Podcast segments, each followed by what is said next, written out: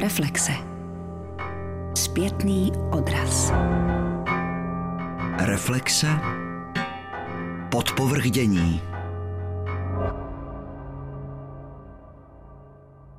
Literární historička Svatava Urbanová je se mnou ve studiu. Dobrý den, paní profesorko. Dobrý den. My si dnes budeme povídat o dětské literatuře, protože vy jste expertkou na dětskou literaturu, dlouhodobě ji sledujete, jste autorkou řady knih, které se zabývají právě fenoménem dětské literatury. Já jsem si uvědomila, že je vlastně 30 let bo to víme, že je 30 let od listopadu, ale uvědomila jsem si, že se vlastně museli proměnit nejen naše životy, ale že se taky zajisté proměnila ta dětská literatura. Že děti patrně čtou něco jiného, než jsme četli my, nebo než četli naše děti, když byly malé. Pamatujete si, jak vypadaly knihupecké pulty před rokem 89 a pak hned následně, co četli děti do toho roku 89? Vzhledem k tomu, že celá řada proskribovaných autorů, která nemohla psát, anebo nechtěla psát, to byly dvě možnosti, to říká i Škvorecký ve svých příbězích inženýra lidských duší, že buď nepsat a nevydávat vůbec, jestliže jste na území Československa, anebo potom se uchýlit do té takzvané dětské literatury, která zahrnuje pochopitelně i tu mládež. Takže vlastně na tom byla místy velmi dobře ta literatura pro děti a mládež. Vždycky, když je krize, tak nastoupí jako kdyby konjunktura literatury pro děti a mládež. Jo? Tam byla taková jména skrytá, která jako by jinak možná neprošla. A my jsme měli i výborné ilustrátory, takže dalo by se říci, že naše knihy jako artefakty měly pak i mezinárodně docela velký úspěch. Nejhůř na tom byla takzvaná společenská proza, nebo se tady říká někdy tomu terminologický příběh a proza z života dětí, která zahrnovala tedy nejen ty menší, ale také třeba ty, které se nazývají mládeží nebo fuvestenty, nebo potom už i adolescenty, dneska se tomu říká mladí dospělí, většinou vymezováno do toho 15. 16. roku. Ale chci říct, že tehdy se ty hranice docela dodržovaly, zatímco v dnešní době je výrazná taková rozmývavost, tam je znejistění věkové. Ty věci, které vycházejí dnes, nejsou tak přesně vymezovány nejenom pro určitý věk, třeba předškolní nebo malého čtenáře, mladší školní věk, tam by to bylo celkem logické a vázalo by se to na kognitivní myšlení nebo na možnosti samostatně číst a tak dále. Ale potom, řekněme, kolem těch 12 let a dál, tam dochází k něčemu, s čím jsme si pak nevěděli rady. Zatímco v té době, když se napsal dívčí román, tak se vědělo, že to je dívčí román. Dnes dívčí romány jako kdyby odezněly, ty měly největší konjunkturu v 90. letech, tam na tom parazitovalo množství autorů a to bylo opravdu nepřehledné. Vycházela jedna kniha ano, za druhou. jedna za druhou, jenom Lancové, že len se vyšlo asi 32 titulů v těch 90. letech. To byly úplné autorské dílny. Ale bylo to hodně čtené. Bylo to hodně čtené, protože dívčí román měl třeba řekněme v těch 80. letech vysokou prestiž. Celá řada tam byla dobrých známých men a velkých autorských osobností a ty knihy byly psychologizované. Oni dodržovali ontogenezi lidské psychiky, to znamená tu určitou vývojovou fázi, ale počítalo se to všechno jako, že jisté věci jsou tabu. Čili ano, první lásky, ano, rozhodování se pro nějaké zaměstnání, ano, zakřičíme do tmy já, jako jste to napsala třeba by, i když to vyšlo potom o něco později, ale to všechno bylo nalézání svého místa, řekněme, ve vztahu vrstevníkům nebo dospělým, kdy se vymezuje pochopitelně kriticky. Ale dalo by se říci, že to odtabuizování takových věcí, kdy šlo třeba o poměr s mnohem starším člověkem, zkušeným i nějak mírně vyšinutým člověkem, kdy může ta dívka na to naletět. Celá řada věcí, které měly třeba až erotický nádech, ty nastoupily až v tom nehlídaném, nebo jak to nazvat, prostoru 90. let, ale to odeznělo, protože zaprvé ta nabídka byla taková, že jste tyto typy knížek koupili všude. To jste našla na chodníku, když tam měl někdo stánek postavený nebo na nádraží. Ale pak razentě nastoupily telenovely a jsme příběhy a seriály a ty jako kdyby tady tuto potřebu vytlačili. Ale to jsme zůstali jenom u dívčí literatury a to by bylo zase škoda, kdybychom si neřekli třeba i věci jiné. Prostě, no to je prostě- takové dominantní. Ano, dominantní. A encyklopedie byly dominantní na začátku, ano. potom 90. let. To je taky takový rys, který je až pozoruhodný, protože do roku 89 jsme měli jenom čtyři encyklopedie. A během těch 90. let vyšlo přes 450 našich a zahraničních encyklopedií. Ale zase v tom dalším desetiletí dochází k velkému odlivu. Něco ještě z kraje v tom prvním decéniu, v tom 21. století, něco málo ještě vyjde, ale to je takovou setrvačností ale začalo se pracovat více eh, s počítači. Ano. A tady to homo legens, člověk, který čte, se to mění v homo digitalis a stále více si informace nachází na té internetové formě. A to ano. už se používá jako termín homo digitalis?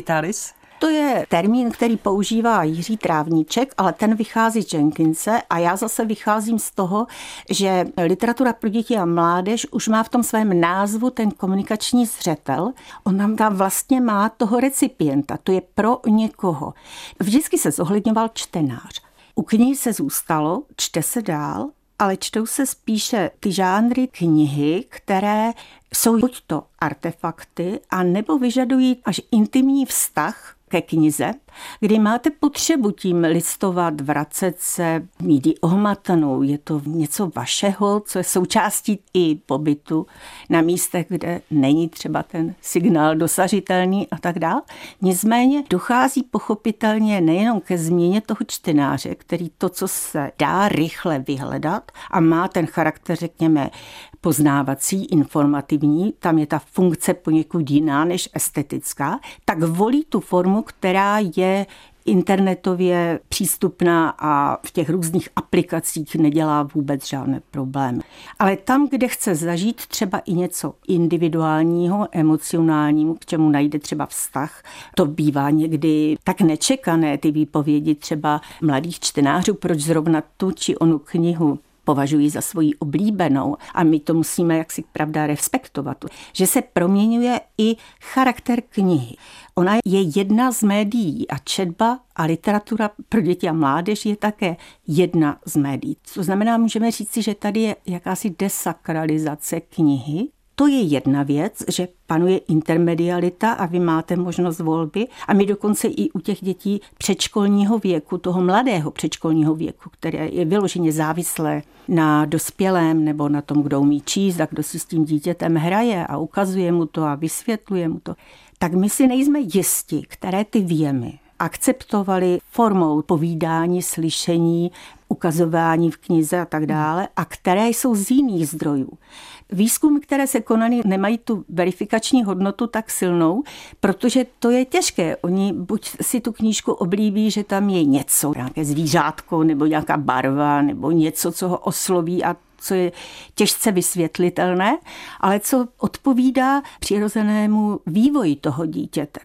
Ono třeba si zapamatuje určitý i tón nebo určitý obrat, on ho opakuje, ten recipient dětský, do zbláznění. A vy ani nevíte proč, ale líbí se mu to a může se to stát odrazovým můzkem k tomu, že vedle toho prostorového a toho sociálního akceptování bere už v potaz i jazykovou složku spojenou s obrazem a k tomu potom už je ta narace, ale ta začíná až tak kolem čtvrtého roku, kdy už máte slovní zásobu, kdy už se orientujete orientujete v těch základních vztahových vazbách. A tam, když jsou knihy dobře předloženy a jsou i mnoho významnější. To znamená, že baví to čtení i ty dospělé, nejenom tedy ty děti, když těm dětem se to třeba hodně podřizuje. Pak sáhnete i k tomu, že kupujete knihy s přidanou hodnotou. Třeba Existuje knížka, která nese název Hravouka. Ta dostala i cenu Magnezie Litera. A tam se řada těch věcí propojuje s různými místy, které se dají ozvučit. Je k tomu i videonahrávka, zvuková nahrávka. Vy si to můžete aplikovat třeba dokonce i v počítači nebo v Je mobilu. To kniha? Právě to je ta desakralizace, kdy vám říkám, že si nejsem jistá, jestli je to ještě kniha. Kdy si se třeba té knize přistupovalo tak, umyjeme si ruce a budeme si teď číst. A teď jsou naopak výzvy, vezměte si tušku a zbytek si dopište a tak dále, třeba o Ester staré Dům za mlhou, Vostradovská s Ravoukou, což vám říkám jenom tak námatkově, jako co jsem si rychle vzpomněla, ale i ty knihy, které vydávají teď v takovém malém, velmi zajímavém nakladatelství, které dbá o to, aby šlo o papírovou knihu, nikoli v umělohmotnou, aby nešlo jen o ty další mediální prostředky, ale opravdu o knižní artefakt, jmenuje se Pop Pap a jsou to všechno ručně dělané knihy, tak ten interaktivní faktor je tam silný. Tam v jednom kuse, když stránku otočíte, oni nebývají v těchto knížečkách pro děti, to nebývá číslováno. Na vás najednou něco třeba vyskočí, nebo se tam zjeví krajina plasticky. To jsou nádherné knížky, o které mají v zahraničí třeba úžasný zájem, jsou drahé, podotýkám. Tam se ale jak si počítá i s tím, že se vám může stát, že když si oblíbíte nějaké okénko, tak ono se vám po čase třeba ošoupe, ale dočistá. V 90. letech to bylo ad absurdum, k tomu se i hrníčky a šály prodávaly a celá řada prostě nějaké přidané hodnoty. Dneska spíše třeba i to nakladatelství pop-up má různé vystřihovánky, pexesa, různé hry, mapy.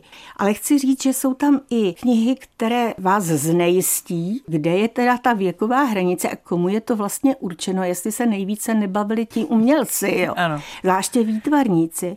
Třeba vím, že takové pochybnosti se měla u Valouška o Chrudošův mix přísloví, darovanému praseti na sádlo nehleď. To jsou taková přísloví změněná a k tomu jsou kresby, které jsou velmi vtipné, protože ti autoři třeba si rádi i v Baobabu zahráli z horory, vyšlo i 12 třeba hororů a je tam fakt úplná detabuizace. Jakým způsobem jako se můžeme přizabít nebo nějakým způsobem zvítězí nad tím druhým.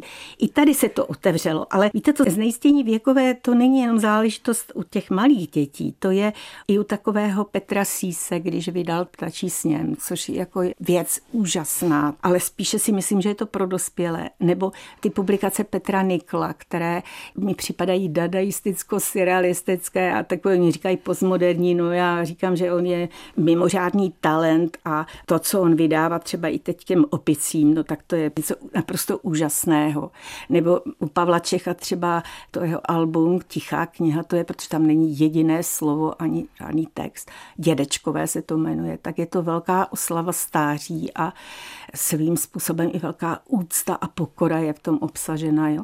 A nebo třeba v takovém informačním biltinu, který vydávají knihovníci a zároveň IBY, tak se třeba upozorňuje na Novákovu a ilustrátorem ji pod pseudonymem vystupuje Jaromír 99 a je to Zátopek. Je to vlastně komiks, který je o Emil Zátopkovi a vidíte, co si stejně tak přivlastňují jako děti i jako dospělí. Takže chci říct, že to je další z takových znaků, se kterými se setkáváme a co třeba v těch 80. letech nebylo běžné. Tam to opravdu bylo jako kdyby vymezováno, stejně jako se velmi často dnes detabuizují věci, jako je handicap. Takže třeba Březinové, tam je už celá škála knih, která se tady touto tematikou zabývá. Mě třeba osobně zasáhla knížka Řvy potichu brácho. To je o těžce postiženém chlapci autisticky a jakým způsobem trpí i jeho sestra dvojče, i jeho maminka, otcové to většinou moc nezvládají tady tyto handicapované situace svých potomků nebo nemoc a stáří našich blízkých. Třeba si dovolí napsat Březinová o dědečkovi s Alzheimerem nebo odborkovce vznikl leporelom věci našeho života, až třeba vás možná zarazí, že se tam objevuje taková aluze Hrubínová říkadla, vezmi žlutou tušku. A Borkovec to má jako kdyby aluzimě a je to napsáno, že vezmi si žíňku a umí maminku, pak si připrav pytel plín, slávatý si dobrý syn. Prosím vás, jestli to není úplně věrně, tak... Rozumíme. Ale ten obsah. Jinak ta forma je dál leporelová, ale už jenom fakt, že toto leporelo třeba vyšlo pod záštitou a s financováním hospice cesty domů, svědčí o tom, že se tady s touto výchovou třeba i dětí musí začít mnohem dříve. Že k člověku a jeho existenci patří stejně tak jako šťastné narození, život, který je krásný i jako nemoc, třeba utrpení, handicap, smrt. Takže se často i tematizuje přímo smrt. Většinou se těžce vyrovnávají ty děti s odchodem svých milovaných prarodičů. Takže jak babočky, to jsou jako kdyby ti motýly, do kterých se převtělil ten odcházející jako e, prarodič, nebo třeba prázdniny v nebi, což napsal zase jeden z vynikajících kreslířů komiksových, který zároveň používá pseudonym v hrsti, psáno dohromady v hrsti. Takže to jsou věci, které si myslím, že za to přečtení stojí, ale to jsou třeba pro malé děti tady, to, co vám říkám. Jo ale existují i taková ta vyrovnávání se se smrtí v podobě třeba nalezeného dopisu, který je na rozloučení, jako je třeba Dívka z Pomeranči od Justina Gardera, což je vynikající norský spisovatel. Takže bych řekla, že to je široce otevřené. Ale víte, je výborné, že ta škála není jenom v té poloze velmi vážné, dramatické. Existuje třeba knížka, která vás úžasně pobaví. Ona je tak neobyčejně legrační. Tam jsou situace, kdy se musíte smát a přitom se odehrává na hřbitově. Na mexickém hřbitově, protože v této zóně jako světa se bere smrt a vůbec celá ta říše mrtvých, jako něco. Jako součást ano, a, života. Ano, a ten tanec smrti a tak tam nabývá úplně jiný charakter. Takže vím, že jsem i v nějaké porotě těžce prosazovala ocenění knížky Jorge Estrada, Tomáše Holečka, Kristýny Duvkové, jmenuje se to Usnula jsem.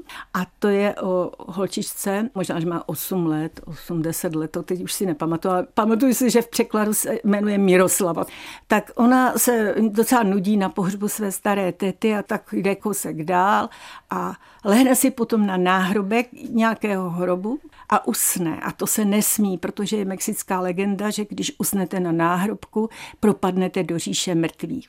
Jí se to stane, a narazí tam na protivnou tetu Josefínu a na e, siamská dvojčata a na celý takový prostě chumel lidí, kteří se velice baví a chovají se naprosto stejně v těch říše mrtvých, jako když se chovali za života nahoře. Potřebují mít také svého bose a potřebují třeba i chránit tu Miroslavu. Ale jí se to tam líbí. A k tomu je přidaný studentský film, to je celé animované, ale to vám je taková děsná legrace. No to prostě nějak jsem s tím neuspěla, takže knížka ani nenominovala nikde, ale je výborná. A chci říct, že tak jako eh, jsem se zmiňovala o té eh, detabuizaci vlastně, že tak handicap a nemoc, stáří, smrt, tak je velmi často teď zmiňována skupina knih, která vychovává k toleranci sexuální orientace. Existují třeba i pokusy stvárnit a zprostředkovat menším dětem, jako je třeba od Markéty Pilátové Jura a Lama. Většinou to bývá tak, že se tam stereotypně vymezují ti partneři, to už je jedno, jestli jsou to tátové nebo mámy, ano, že jeden inklinuje třeba i svou profesí nebo třeba i vzhledem k tomu, že je spíš ten hospodinský typ a ten druhý je zase ten, který to, je, to bychom museli brát knihu od knihy, ale tento stereotyp tam jako zůstává. Jo? Ale zase na druhé straně to, co říkáte, tak jako kdyby odporovalo tomu trendu nerozdělovat hrdiny dětských knih genderově. Nepřisuzovat holčičce holčičí vlastnosti a holčičí život a chlapečkovi ten jeho chlapecký. Já bych řekla, že to jsou extrémy, které dělají ovšem dospělí, ano. A tady tyto knihy jsou přijímány samotnými dětmi úplně přirozeně. Ale už se i vyhazuje ukazovali nějaké texty z čítanek, nebo se aspoň objevil ten nápad, já jsem to moc nesledovala. Ano. A nejkurioznější je, že vadí pohádky které jako mají ten erotický náboj, který je úplně evidentní. To, to je vývoj sociální antropologie, tomu odpovídá, že? Nebo Ale já mám pocit, že ta erotika tam nevadí, že tam opravdu vadí ten ženský úděl a mužský úděl. Jak komu? Já bych řekla, že to jsou extrémy, do kterých se můžeme dostat. Může mi někdo říct, že i knížky tematizaci tolerance, sexuální orientace, takže to je také jako něco extrémního. A já bych řekla, že třeba v té západní literatuře jsou mnohem otevřenější. Tam nedochází vůbec k žádným takovým, jako že by některé věci se zakrývaly nebo byly tabuizovány. U nás hmm. je to spíše tak povlovně, Ale faktem je, že už jsou. Jsou k dispozici a může se na tom třeba i ve vztahu k zvířeti, protože i smrt třeba zvířete, vzpomeňte si na Broučky, že to byla naše první knížka ano. o, s tematikou smrti a ano. nikomu to ani nevadilo, ba stalo se to klasikou. Takže i tady se to let kdy dává do analogií takových, aby ta odlišnost mezi ovcemi a lamou a mezi tedy rodinou, která je orientovaná tak či onak, se na tom vysvětluje možná, že i snáze. Teď vyšla před 14 dny od jednoho amatérského páru, teda dva tátové a zvědavá holka, už si objednali recenzi na to, tak to bude asi, buď to bude něco odvážného, nebo to bude úplně běžné, jenom si prostě na to nemohou zvyknout a chtějí jak slyšet nějaké stanovisko nebo odborný názor. Ale víte, já bych řekla, že to patří k životu. A tudíž, když to patří k životu a když je to společenským jevem, proč by se to nestalo součástí i té literatury pro děti a mládež? Jo? Hodně se teď poslední dobou mluví o těch knížkách, které otevírají téma sexuality pro děti ještě předškolní. Ano. Tyto věci musí být doprovázeny výkladem rodičovským. Já si vzpomínám z vlastního mládí, že nám předkládali třeba některé jako knížky, jak si namluvit třeba chlapce nebo jak získat dívku mezi tím 12. a výše. Podle mě je to pozdě, to znamená, je normálnější, že existují i věci, které jsou v nabídce. Považuji to jako něco jako účelový tisk, a to zvláště, když dnes žijeme v té generaci Z, že? A ten internet je jako jednak zdrojem informací, ale také zdrojem třeba vašich emocí nebo já nevím, nějakých relaxací, o kterých ani nesní ta generace naše. Vraťme se ještě v závěru ke čtení těch v uvozovkách klasických knížek. Jakou roli myslíte, že v tom čtení a nakupování knih a vůbec existenci knih sehrála ta akce, která vlastně má kořeny u nás v Třinci, pokud se nemýlím, celé Česko čte dětem? Nejenom celé Česko čte dětem, ale třeba i Andersenová noc, jo, nabilo nakonec na velké významnosti. Dokonce vím, že se čtou na takové třeba Andersenově noci knížky, které mi připadají dosti intelektualizované nebo s takovým až filozofizujícím obsahem. Třeba osobně miluju knihu od Daniely Fischerové Duhová jiskra. To jsou krátké, takové, a teď nevím, co to je, protože ten prozaický útvar je těžce definovatelný, protože to může být stejně tak malá povídka, jako to může být třeba nějaká zvířecí bajka podle toho, co tam, jaký je tam příběh. Je to silně syceno východní kulturu, ale vůbec to nevadí. Já vám hned řeknu příklad, abyste věděla, o čem mluvím a že je to jako něco, co si můžete nést do života a bude vás to doprovázet třeba Bůh ví jak dlouho a uslyšíte to někdy na Andersenově noci a to ještě třeba v deseti letech a vy vystříte pozornost a řeknete si, to je moc zajímavé a začnete se kolem toho točit a zajímat se třeba o další knížky, které tato dáma napsala nebo kdo jiný. Tam je třeba taková malá povídka a jmenuje se Stejná otázka. A je to o tom, jak velmi nadaný student fyziky touží po duchovní cestě a vedle toho svého studia fyziky dochází do vysokých hor za mistrem. A když se ho jeho kamarádi, studenti fyziky, ptají, proč váží takový kus cesty, jestli to má vůbec cenu, jestli to není pro něj ztráta času, tak on jim říká, když jsem tam přišel poprvé, dostal jsem přijímací otázky. A když jsem ten kurz skončil, tak jsem dostal úplně stejné otázky. A ptal jsem se mistra, jako je to možné. A on říká, ty otázky jsou stejné, ale věda pokročila a ty odpovědi jsou jiné. A po čase jsem se rozhodl, že se ještě jednou tam vypravím.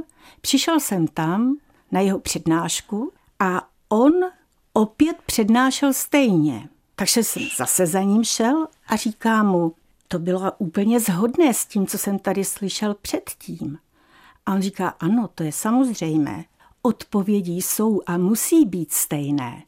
Ale ty otázky, které si skladl, když si sem šel, tak ty jsou určitě úplně jiné. To je přece mini nádherný příběh o tom, o čem ta dětská literatura je. Tam si také kladete otázky, dostáváte odpovědi, ale když je to napsáno moudře, metaforicky, splňuje to ty základní funkce. To znamená, rozšíří se vaše kulturní kolektivní obraznost, protože všechno, co známe od těch úplně nejelementárnějších věcí, jako je pojmenování zvířete a tak dále, tak to začíná s tou knihou. Vy se učíte nejdříve a pak zjistíte, že to zvíře třeba v té zoologické zahradě nebo na tom venkově je. Jo. Přes čísla, přes určité archetypy, které fungují a tak dále. Tak to je v té dětské literatuře. O té pajdy, to jsou ty hry v kruhu až po hry s dětmi anebo dětí, což je ludus, až po tu agoru, což je tady ta povídka nebo ten příběh, co jsem vám teď v krátkosti parafrázoval. Vy se ptáte a dostáváte odpovědi a ten mistr je šťasten, když to nepostačí a když přichází znovu a hledá jiné odpovědi a pak se tedy už cítí jako ten člověk, že je dospělý a že už může být i on tím mistrem. Že? Takže to je prostě úžasné, protože když existují knihy, které tím disponují, které jsem říkala, že se i intelektualizují nebo filozofují, ale to i pro ty malé děti. Já vím, že nás zaujala třeba v letošním roce v Magnézii litera knížka Zuzany Dědinové Pohádky o kolečkách a nekonečnu. Je to nádherně graficky vytvořená kniha, kde je převládající barvou červená, bílá a černá a na ní je vysvětleno úplně nejelementárnějším a přitom hluboce filozofickým způsobem to, co nás ale obklopuje, co je malé a co velké. Jestli to velké se proměňuje někdy v malé a to malé někdy ve velké. Kde začíná nula a kde je to nekonečno. A celá řada jiných otázek je tam vždycky doplněna, ta grafická podoba, mini jako kdyby pohádkou a má to úžasný efekt. Jo. Ale zase na druhé straně, co vyloženě absentuje, tak to je šťastná, fungující, plná, standardní rodina. Tak to, to vám řeknu, že... provázání. Já jsem ano. se chtěla zeptat na nějaký velký klasický příběh, kde... Kde to funguje, to funguje. jsou všichni ano. normální a, a jako žije, žije jako ten tak. základní model. Tak to já vám řeknu, že to je fakt kumžnajt. A to i u takové milované autorky, jako je Iva Procházková, jo, které jsem se věnovala, dokonce jsem o ní napsala i monografii, tak i ona, když jsem začala tady z tohoto pohledu, Většinou tam chybí otec. Jo. Ta převaha těch neúplných rodin, kde selhávají třeba i matky, které jsou alkoholičky nebo feťačky, nebo selhávají rodiče i prarodiče a nezbývá, než aby se to dítě adoptovalo. A teď záleží na tom, jak ti adoptivní rodiče jsou, ale musím říct, že máme i krásné knížky, které jsou zase velmi humorné a které vůbec jako nepůsobí děsivě nebo sentimentálně. Třeba knížka Jiřího Holuba, kolik váží Matilda. To je taková legrace tady. Toto je to psáno ještě jako kdyby ich formou. To je vůbec zajímavé, že tady tyto rozklady rodin, k nímž dochází, tak většinou jsou tím reflektorem ti děští vypravěči. Já mám teda pocit, že opravdu nám chybí něco, k čemu by se ten dětský čtenář vztáhl a řekl ano. si, tak takhle bych to chtěl ano, mít, já. Ano, ano, ano. To tam není. No, je málo. Když jsem si to tak říkala, co mě zaujalo, tak jsou to spíše fakty rodiny neúplné, až kritické takové, jo když se děcko třeba jí u té procházkové skočit ze skály, Krištofe slez dolů, jo, protože se nemůže smířit s tím, že tatínek odšel do jiné vesnice a tam si našel nějakou jinou ženu a tak. Nebo když vezmu, že jsou často ze střídavou péčí zobrazovány jako ty rodiny, ty dopadají úplně nejhůř. Už ty názvy, když Březinová třeba píše ťapka, kočka, stěhová, tak už to vidíte, že asi ani ta kočka už nemá to své místo. To děvčátko táhne jí týden, bydlí u jedné, týden u druhé, vždycky se přizpůsobuje, nebo dítě do kufru od Britky Wilsonové, tak je o tom. Jo. To dítě do kufru má ještě tu výhodu, že oni, na no, výhodu, já nevím, jestli je to výhoda nebo nevýhoda, protože když je to jenom o pár ulic dál, kde potom ten otec nebo matka žije, jo, tak oni si ještě vzájemně většinou nenávidí, takže to dítě je tam jako rukojmí. A to jsou teda jako příběhy, kde máte i zlost na to, že neexistuje takový ten anticipační typ hrdiny, který předjímá to, jak byste mm. mohl být tím dobrým. Ale zase na druhé straně chybí to, jako kdyby u těch dívek, a ten dívčí román ten už vlastně ani není, protože je buď s fantazí kombinovaný nebo s nějakým jiným dobrodružstvím, ale ku podivu těch klukovských románů, tak tam nastal jako kdyby velký boom a ohlas a taková retrovlna v Poglarovi.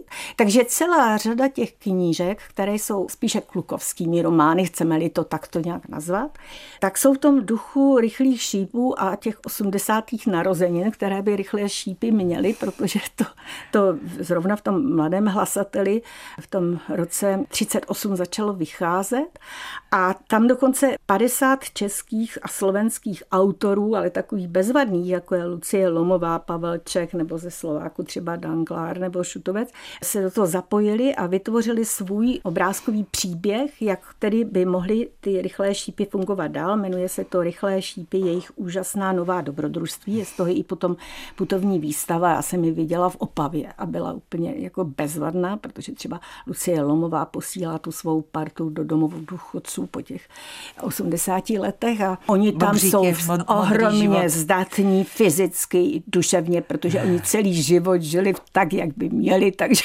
jsou tam jako úplným vzorem. A nejvíc mě bavil Pavel Čech, do toho bych to předesílám vůbec ani neřekla, mě připadal vždycky jako takový foglarovec. Ten v rámci tedy toho cyklu Rychlé šípy, jejich úžasné dobrodružství, eh, nechal Mirka Dušína zahledět se do půvabné blondýnky svého věku, což jako u Foglara vůbec ty dívky ani nejsou, že jo. Je tam A, haha bimby. Jo, ale jinak tam nesehrávají takovou tu rozkladnou roli, jak bychom očekávali, ano, aby ta pravda. parta byla dohromady. No a poenta je, že zapomene přijít do klubu klubu a proto rychlé šípy vůbec nevzniknou. Ale on, jak by Pavelček se zarazil, ale já to nevím, teď mystifikuju, tak hned zároveň vytvořil knížku pro tebe, což je jako v duchu Foglarových zásad. A protože jsem se zabývala, zabývala, zajímá mě to holokaust, tak je tam i jeden příběh, jmenuje se Lodička a je to právě o přátelství židovského, nežidovského chlapce. A v tom duchu foglarovském, jako kdyby vznikají i klukovské romány, které jsou teď neobyčejně vyhledávány a jsou čteny. A to je třeba od Vojtěcha Matochy Prašina. To se odehrává ve čtvrti Pražské, kde se zastavil čas, protože měli strach z té přemíry elektrifikace. elektrifikace. elektrifikace. A to bylo taky nominováno, tuším, ano, na. Ano, ano, protože to je neobyčejně čtivé a odpovídá to tomu trendu, to znamená pátrání zase tří, většinou musí být ta parta tří nebo pěti a tam je to tří, e, jsou to dva kluci a jedna velmi talentovaná, matematicky zdatná dívenka M, která vždycky logicky to tam najde jako to řešení. Jo. Chtějí přijít na kloup, proč tam nefungují jejich mobily, jako kdyby tam nebyl magnetismus, není tam elektřina, není tam nic. Bermudský trouhelník. Tam, ano, ano, ano. Zažívají teda neobyčejně velká dobrodružství. A teď pokud vím, tak vyšel už druhý díl, to má být trilogie, Jmenuje se to Praština Černý Merkurit Pokračuje se v tom bádání, není to teda dořešeno v tom prvním dílu, ale já jsem ho ještě nečetl. Říkali mě paní knihovnice, že to, že to budou muset pro mě bloknout. Jinak se k tomu Jinak, že se k tomu vůbec normálním způsobem nedostanu. A když už jsem u těch měst, která mohou mít takové až náběhy těm urbany legendám, urbany jako fantazy, což jako ve světě velmi jako jde, tak připomenu román, který napsala ostravská autorka Petra Slováková a jmenuje se Střípky času. Odehrává se to v Ostravě. Je tam celá řada teda lokalit, které důvěrně známe, protože ona má ten dar, že dovede číst v budoucnosti a když se ověří, jako že tu schopnost má, tak oni začnou mít zájem takové vyčleněné policejní jednotky, které zase zaměstnávají ty, kteří umí číst v minulosti. Jsou to prostě takový novodobí čarodějové a mágové a my se dostáváme nejenom do takového toho, nechci říct, že bezčasí, protože to není bezčasí, ale my se dostáváme do prostoru, kde mohou některé ty stráže toho, zda tu bránu mohou přestoupit nebo ne a vy potom odhadnete, jaký zločin se stane nebo jaký zločin se mohl eventuálně stát. A to a se to je odehrává... pro děti nebo ne? To je pro mládež. Pro mládež. To jo. je vlastně pro ty mladé dospělé. To je od těch, řekněme, 14-15 let až Bůh ví kam, protože tak jako se aktivizuje mentalita těch malých dětí celou řadou těch intermediálních prostředků, tak se infantilizuje naše společnost. Takže dnešní třicátníci, kteří vyrostli na Harry Potterovi, ti zás, zástup. Ano, zástupci scoutingu taky, to je úplně na stejnou. Takže s tím se asi nic nedá dělat. Ona je docela známá, ta Petra Slováková, protože ona je i ve světové antologii steampunku. To jsou ty návraty do viktoriánské doby, kde přestávají fungovat stroje času nebo nastupují naopak stroje času a tak dál. To je celá kultura jedné skupiny. To je zpracováváno i v podobě potom těch korejských nebo japonských mang. Takže já bych řekla, že to máme takový velký vklad. To, to že je tak a děvče. to já jdu do knihovny a to si nechám bloknout já. Dobře. Paní profesorko, moc vám děkuji, že jste se na nás udělala čas. To je velké téma, které jsme otevřeli, udělali jsme několik průseků a myslím, že to stálo za to. Omlouvám se všem těm, na které jsem si hned tak nevzpomněla. Ale chci říct, že literatura pro děti a mládež není stojatá tuňka, jak kdysi dnes už klasik Petr Matoušek prohlásil a já jsem na to navázala s tím, že jsem vymyslela meandry, což je jako tedy ale obdoba té stojaté tuňky, ale i když z nadějí, že to se rozproudí. Neřekla bych ani, že se nachází v nějaké fázi poklusu na místě. Ona naopak pádí dopředu velmi rychle a řekla bych, že děti a pořád používáme to mládež, ale ty nejsi, nebo tak, jsou možná v užívání těch různých sítí mnohem dál než my. A ta dětská literatura, ta literatura pro děti a mládež ty věci akceptuje a čte se dost, ale musíte vědět, co je zajímá, nebo které útvary, že to ta, třeba ten textově obrazový narrativ, jo. Co je velmi vyhledáváno, čteno, aby znají se v tom lépe než třeba my. Ano, tak to jako bych se zase tak skepticky na to nedívala říká literární historička a vysokoškolská pedagožka Svatava Urbanová. Děkujeme za dobrou zprávu, paní profesorko.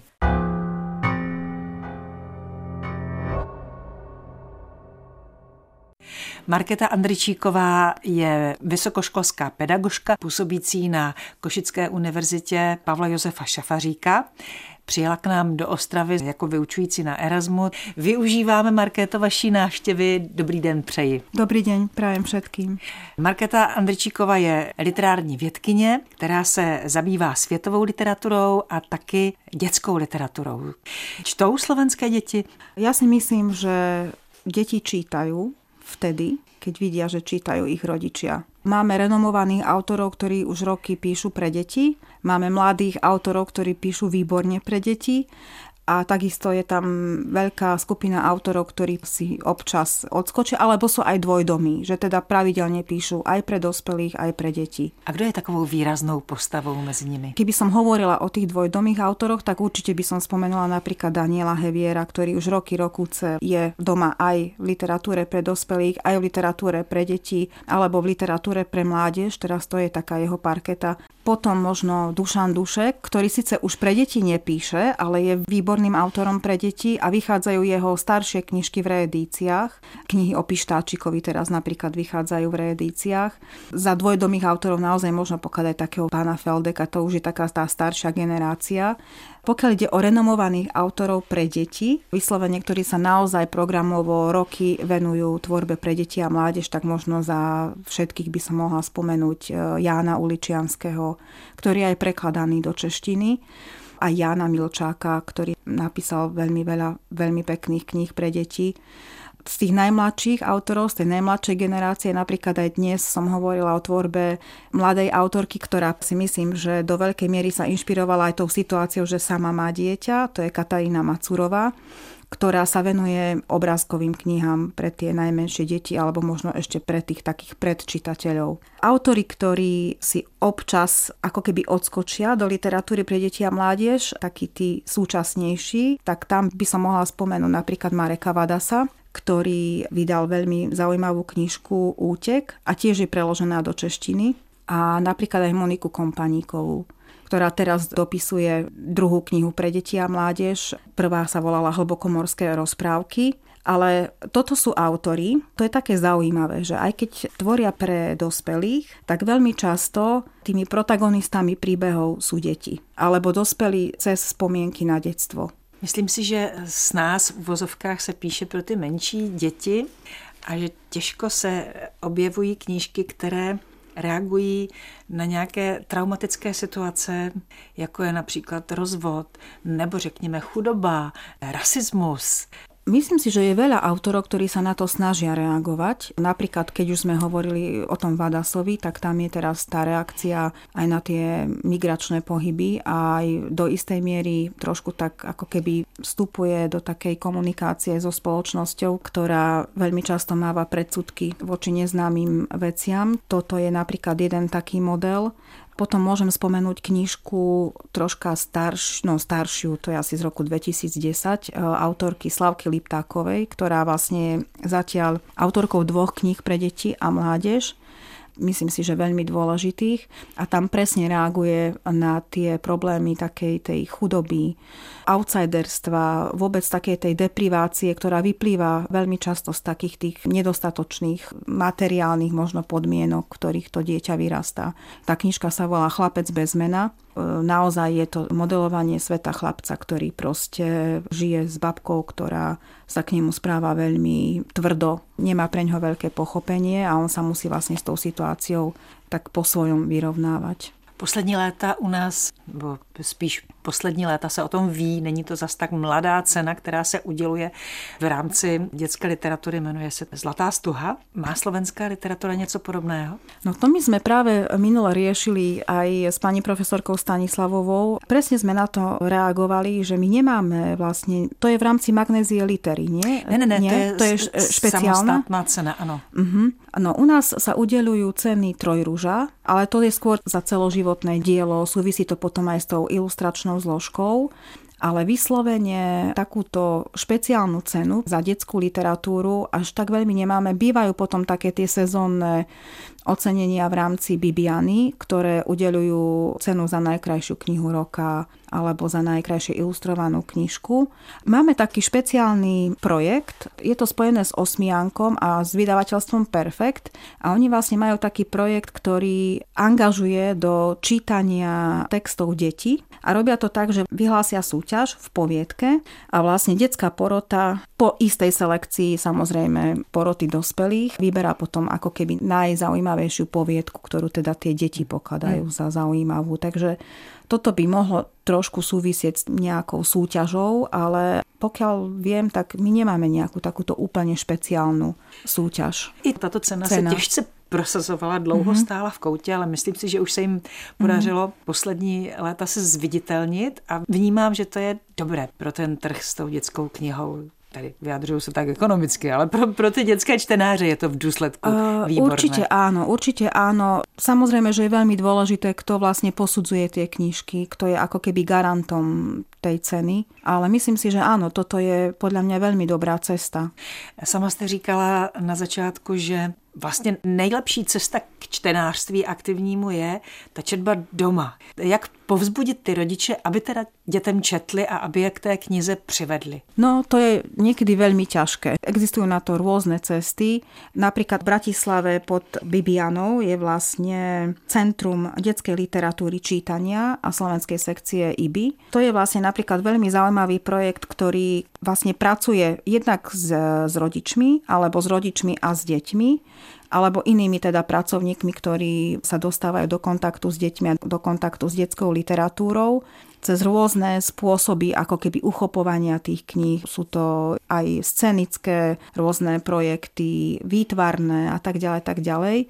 Čiže také ako keby isté vzdelávacie osvetové aktivity. Keď môžem hovoriť o košickom priestore, tak si myslím, že veľmi veľkú prácu, ktorá vlastne nejakým spôsobom vťahuje aj tých rodičov do toho čítania vlastných detí, robí knižnica pre deti a mládež. Jediná špecializovaná knižnica pre mládež na Slovensku a oni majú množstvo rôznych aktivít, ktoré vlastne sú naozaj vytvorené na podporu toho čítania detského, besedy, prezentácie, rôzne tvorivé dielne, či už s knihovníkmi, alebo s rodičmi a s deťmi.